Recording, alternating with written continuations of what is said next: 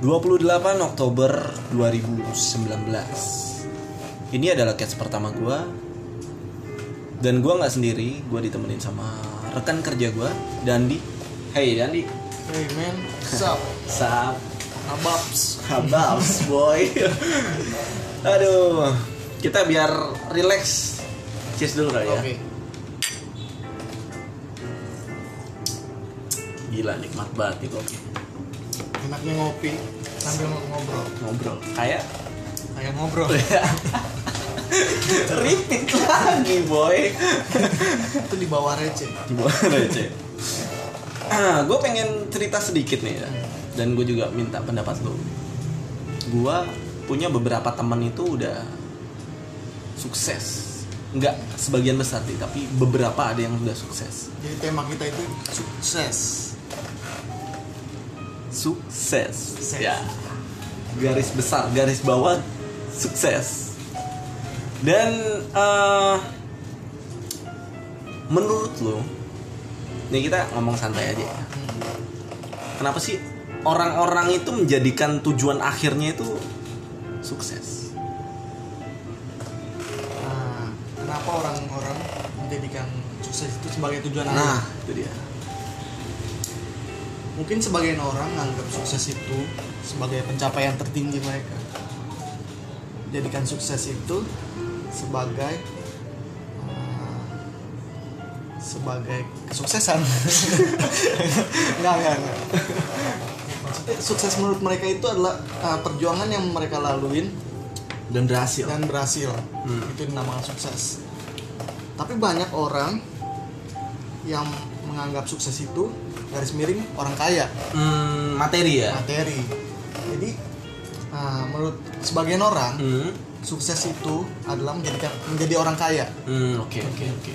jadi bukan sukses itu uh, bermanfaat bagi orang lain Padahal sukses itu kan banyak ya, misalkan nggak cuma buat satu kata materi gitu. Sukses juga banyak buat kayak hal percintaan, keluarga dan lain-lain. Kalau menurut gua eh, sukses itu yang paling susah didapat itu sukses dalam kebahagiaan. Hmm. Karena kalau kita nggak bahagia ya kita nggak bisa buat ya semangat buat nyari materi gitu kan mendapatkan tujuan akhir cuma menurut lo lagi nih kenapa orang sukses itu tertuju pada materi gitu sedangkan kalau menurut gue kalau lu misalkan lu jadi kaya Iya. uh, lu udah nganggap diri lu sukses hmm. itu pertanyaan Iya. oh iya terus lo nanya sama gue ya itu pertanyaan gue menurut lu kalau misalkan lu udah kaya nih Iya. hasil kerja keras lu hmm. lu udah nganggap diri lu sukses belum Hmm, gimana ya karena eh, namanya hidup itu manusia nggak ada yang namanya puas kalau menurut gue sukses itu gue udah duduk aja dilempar duit. Itu sukses itu. Gue duduknya dilempar duit. Terus Kayak- keluarga lengkap sehat. Itu udah waduh gila. Sukses banget gue ngejalanin hidup gitu kan. Pabrik sana sini. Jadi Kerja sukses menurut sukses menurut lu bukan karena materi aja tapi harus bermanfaat Iya bagi dong. orang lain Karena kalau kita sukses dalam kebahagiaan kita juga bisa ngejalanin semua hal itu dengan bahagia. Nyari duit aja kita semangat gitu. Kita jalan ke mana juga senyum-senyum. Like a joker. Iya. bukan promosi jadi materi itu nah, kalau misalkan kita olah nah, itu bisa bermanfaat buat orang lain jadi kita misalkan kaya materi itu bukan menjadikan kita atau hmm, ya pokoknya menjadikan kita itu sukses hmm, oke. tapi sukses menurut gue itu adalah bermanfaat bagi orang lain Oke. Jadi nggak nggak mesti kaya, nggak mu- nggak mesti lu punya materi. kaya harus kaya Oh harus kaya ya boy. Sorry boy. buat bermanfaat bagi orang lain Oke. kita harus kaya Oke. kayak, kayak kita bikin pantua panti asuhan ya kita harus kaya kita harus punya duit Gue kira udah miskin belagu gitu ya. jadi uh, kayak menurut gue itu eh, sukses menurut gue itu ya bermanfaat bermanfaat buat orang lain tapi kayaknya nggak nggak nggak sedikit deh orang yang bercita-cita waktu dia susah ya waktu dia susah itu nggak sedikit orang bercita-cita ah nanti gua kaya gua bakal punya panti asuhan buat orang-orang yang eh, anak-anak yang terlantar. Dan gue bikin panti jompo buat orang-orang tua yang terlantar. Gue punya eh, rumah untuk tunawisma yang nggak punya rumah. Banyak yang berpikiran kayak gitu. Gue pun sedi- eh, sedikit ada pikiran ke situ. Cuma kan gue mikirnya gimana suksesnya dulu dong baru gue nolong orang. Itu orang pintar. Nah. Kalau pemikiran orang sebagian orang lagi nah. uh, sukses di mata mereka itu uh, kegagalan-kegagalan mereka di masa lalu. Itu sukses sebenarnya. enggak maksudnya dilampiasin di kesuksesan dia. Oke. Jadi nih gue udah berusaha keras nih gue nanti bakal sukses gue bakal kaya raya gue bakal banyak duit. Hmm. itu menurut sukses menurut mereka. Bem- membalaskan dendam. Balas dendam. Jadi sukses di mata orang itu beda-beda. Ada yang sukses dengan materi Hmm. ada yang sukses dengan kebahagiaan. Ada yang sukses demi membalas kan dendam itu ya? Hmm. Kayak misalkan lu udah ngata-ngatain gua gitu. Dan gua bakal gua balas nih sekarang udah bisa nih. Ibaratnya gue beli komok. Nah gua beli kamu tuh yoi banyak juga ya. Berarti lu juga merasakan ya? Yang gue yang bikin gue resah. Banyak orang sukses yang rata-rata itu kalau di Jakarta ya di Indonesia lah. Indonesia. Itu kenapa orang asing? Iya sih banyak kan gue lihat juga emang kayak orang asing gitu. Kayak Yuk, orang asing terus kenapa ya? Ini kayak apa namanya contohnya kayak bos-bos gitu. Iya. Bos-bos rokok Iya. bos-bos sampurna. Rokok sampurna. Muter ya. Ya kayak kenapa mereka orang asing itu bisa gitu sukses di negara orang? Sedangkan ya contoh kecilnya dia orang-orang kita ke sana Hmm. itu ah, bukan bukan semuanya sih. Ya sebagian besar itu kenapa jadi ah, yang di bawah kayak misalkan bantu rumah tangga gitu. Kenapa nggak bisa jadi bos seperti orang asing di sini gitu? Itu sih keresahan gua. Eh, kita agak sedikit melenceng ya maksudnya dari kata sukses nih. Gini itu kan tadi bahas tentang eh, kenapa kita nggak bisa kayak orang luar? Sedangkan kemarin gua sempat baca ada berita gitu ada anak dari Jawa Tengah atau dari mana dia bisa membobol bank Amerika Serikat. Seki, seki pokoknya berapa miliar gitu. Dan langsung ditangkap menurut lu itu dia eh, perbuatannya emang salah ya namanya maling ya nyolong ya. Cuma kan kita ambil positifnya gitu. Nih anak kira-kira bisa dididik gak? Karena baru belasan tahun cuy. Dia belasan tahun. Ilmunya? Iya dia enggak maksudnya dia udah umurnya belas, belasan tahun tapi ilmunya itu Enggak, udah maksudnya ilmunya diasah nah maksudnya dididik nih gimana caranya biar nih nggak jadi kriminal gitu. Sedangkan dia kalau misalkan dijadiin eh, masterpiece IT-nya Indonesia bisa aja dia bisa ngebobol men. Gimana tuh menurut lu? Lu kan anak IT boy. Coba bobol dong boy bobol. Sarjana kalau menurut gue sih itu tugas pertama tugas orang tuanya. Nah. Kedua sama dukungan dari pemerintah. Kalau pemerintah ngambil sisi baiknya kayak dia dia bisa ngebobol situs Amerika nih. Hmm, kenapa nggak diasah kemampuannya di Keminfo gitu? Buat mem- untuk buat berkembangnya ini ya? dalami keahlian dia itu. Jadi ah, pemerintah itu rata-rata ngambil sisi jeleknya aja. Nih anak jago IT tapi dipakainya buat hal-hal buruk. Nah. Kenapa nggak ngambil positifnya? Ini anak jago IT emang sih itu kriminal. Cuma kan nggak tahu dia iseng nggak Iya. tahu dia nyoba-nyoba ilmunya. Ya menurut gue sih itu tugas orang tua sama pemerintah. Berarti bisa dididik lah ya? Bisa dididik harusnya. Mungkin dipekerjakan di eh, cyber cyber apa? Kalau di Indonesia itu cyber optik. Oh, itu kayaknya tuh kacamata. Tuh gue tahu ya. Jadi emang Indonesia itu bisa cuma takut melangkah ya. Bisa aslinya tuh bisa. Punya pedang tapi nggak dipakai gitu. Kita nggak kalah idenya sama orang Nah, sama orang itu asing. Sebenarnya ide kita banyak. Cuma lemahnya pribumi itu dia nggak berani ngambil resiko banyak dia nggak berani keluar dari zona nyaman. Pokoknya dia paling takut ngambil tantangan. Ta- takut ngambil resiko ya? Mm-mm, ngambil resiko. Berbanding kebalik sama orang asing. Orang asing kayak misalkan gue harus sukses nih. Ya gue harus ngambil resiko banyak. Resiko gue suka tantangan ya? suka tantangan. Mau itu rugi mau itu untung itu urusan belakang. Yang penting gue ngambil resiko eh ngambil tantangan itu. Iya. walaupun resikonya gede itu yang orang asing pikirkan Oh, berarti mentalnya orang Indonesia itu masih belum seberapa ya sama mentalnya orang luar ya? Sebenarnya nggak kalah mental orang Indonesia orang pribumi sama orang asing. Yang jadi masalah itu kebenaran keberaniannya mereka. Kalau orang Indonesia kan orang pribumi itu selama untung ya udahlah iya. bertahan aja lah. Di biar nanti berkembang sendiri. flow-nya gitu-gitu aja. Iya. flat gitu kalau kita lihat banyak sih anak-anak generasi baru generasi yang sebelumnya itu yang berprestasi banyak. Kayak contohnya yang dulu zamannya Jokowi jadi wali kota. Hmm. Itu kan ada yang namanya mobil SMK Iya. itu kalau dipatenin kalau di di produk diproduksi Diproduksi. secara besar besaran itu bakal laku kan pakai listrik ya. Mm-mm, bakal mendunia. ya. Karena pertama itu ramah lingkungan.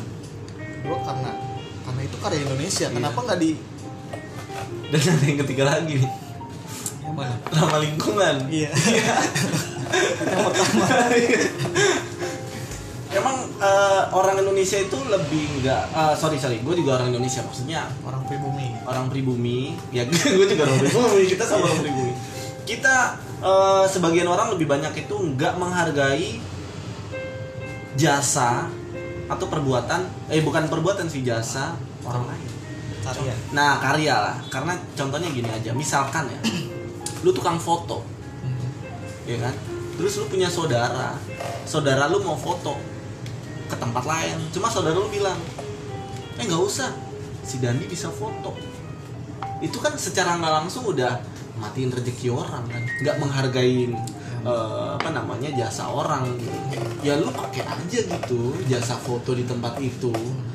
Rezeki juga udah ada yang ngatur gitu. Maksudnya lu hargain sedikit lah. Jangan apa-apa aku punya saudara jago nih saudara gue aja. Jadi kayak ngambil keuntungan dari itu curhat ya? Iya. Enggak enggak enggak enggak. Ya, kayak gitu. Ya, jadi orang itu lebih, ah, jarang menghargai karena orang eh, orang kalau orang luar itu gue waktu itu pernah ada satu customer gitu. Dia itu fotografer. Dia fotografer dan dia punya banyak temen fotografer. Tapi dia kenapa ke tempat foto gitu. sedangkan dia bisa aja. Nah orang orang luar bilang itu saya lebih suka menghargai eh, karya orang lain yang belum saya pernah coba gitu. Jadi pas saya eh, udah melihat hasilnya saya bisa menilai dan bisa memberi masukan. Ya simpel sih tapi mendidik kita itu lebih eh, membangun aja gitu menghargai menghargai dan menghargai. Jadi nggak perlu kayak gue bisa nih nggak usah lah. Eh lu bisa kan? Lu aja deh. Kalau Indonesia kan gitu simpel. Eh, nggak mau ribet itu yang membedain itu antara orang asing Iya. dan pribumi. Dari segi mental sih. Dari segi didikan juga kayak didikan. iya didikan juga. Kalau kita dari kecil ya gue pribadi juga ngerasain sih. Kalau contoh kecilnya aja kalau misalkan gue nggak suka pelajaran matematika Iya. dan nilai gue jelek pokoknya di matematika. Dan ibu gue itu uh, nyuruh gue untuk les matematika. Iya.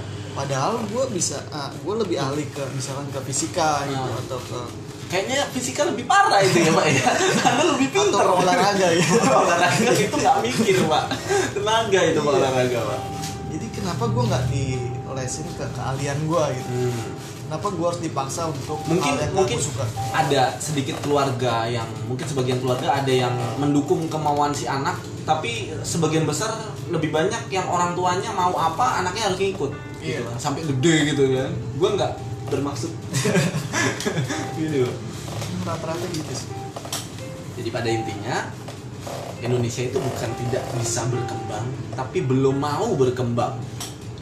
Yang Nah, bukan Indonesia ya pribumi. Pribuminya. rata-rata pribumi. Tapi nggak semua pribumi sih. Iya, nggak semua pribumi. Kan kan kayak bos Gojek aja kan Nadim Nah, itu orang pribumi Singapura.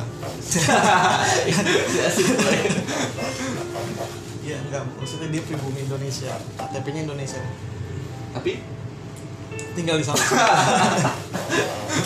Kok enak ya? jadi kita nggak kenapa kita nggak ngambil pelajaran ke orang-orang sukses yang rata-rata itu orang asing? Karena pelajarannya itu terlalu banyak tantangan yang orang-orang kita itu susah buat melangkah. itu tantangan juga buat kita. Kita kan juga sebagai pribumi. Iya. Gue pribadi juga susah sih ngambil tantangan gitu. Lebih takut gue kebanyakan takutnya gue daripada berani. Tapi kalau gue gue mikir kalau gue di situ-situ terus gue nggak keluar dari zona nyaman Kita gue nggak nggak akan ngambil resiko gue nggak akan berkembang. Gue kan gitu-gitu aja. Ya pas pas-pasan aja. Nggak ma- nggak naik naik peringkat nggak naik jembatan. Itu yang gue tunggu. Punchline punchline gue yang oke itu gue tunggu agak berat sih ya kalau ngomong tentang kata sukses itu ya. Berat untuk dipikul. Berat untuk dipikul ringan untuk di itu kayak peribahasa ya yang kita buat. Ngomong-ngomong direput mulu pak. Aus lumayan. Jadi sukses. Tapi teman-teman lo itu ada yang udah sukses belum? Ada sebagian banyak yang sukses itu di mata gue ya belum tentu di mata dia dan di mata orang lain karena kan Nah, iya itu juga. Jadi pemandangan orang kan berbeda-beda. Ada yang bilang teman gue itu udah sukses, ada yang bilang biasa aja, dan ada yang bilang belum sukses. Dan ada mungkin dari pribadi teman gue sendiri itu kayak gue udah sukses, dan ada yang bilang juga gue belum apa-apa. Jadi menurut gue sih sudut pandang aja. Cuma gue selalu melihat dia sukses. Karena apa? Gue mau ngelihat orang sukses biar orang ngelihat gue juga sukses. Jadi gue selalu mengambil hal positif dari seluruh Nusantara. Iya. Dari seluruh lingkungan gue selalu gue ambil positif. Jadi di saat gue pikiran gue ke mana-mana negatif gue selalu berpikir positif. positif kalau temen gue itu sukses lebih baik dan gue bisa belajar dengan dia. Itu sih jadi nggak usah mikir kayak ya dia mah apa? Nggak gue selalu berpikir teman gue bisa. Ya syukur-syukur bisa bantu. Gue bisa ya gue pasti bantu. Oke pada dasarnya sukses itu adalah segalanya. Segalanya butuh sukses. Sukses dari sukses dari kebahagiaan lebih baik daripada sukses dari materi. Iya betul. Ya kan? Mungkin lu ada sedikit quotes gitu buat case gua.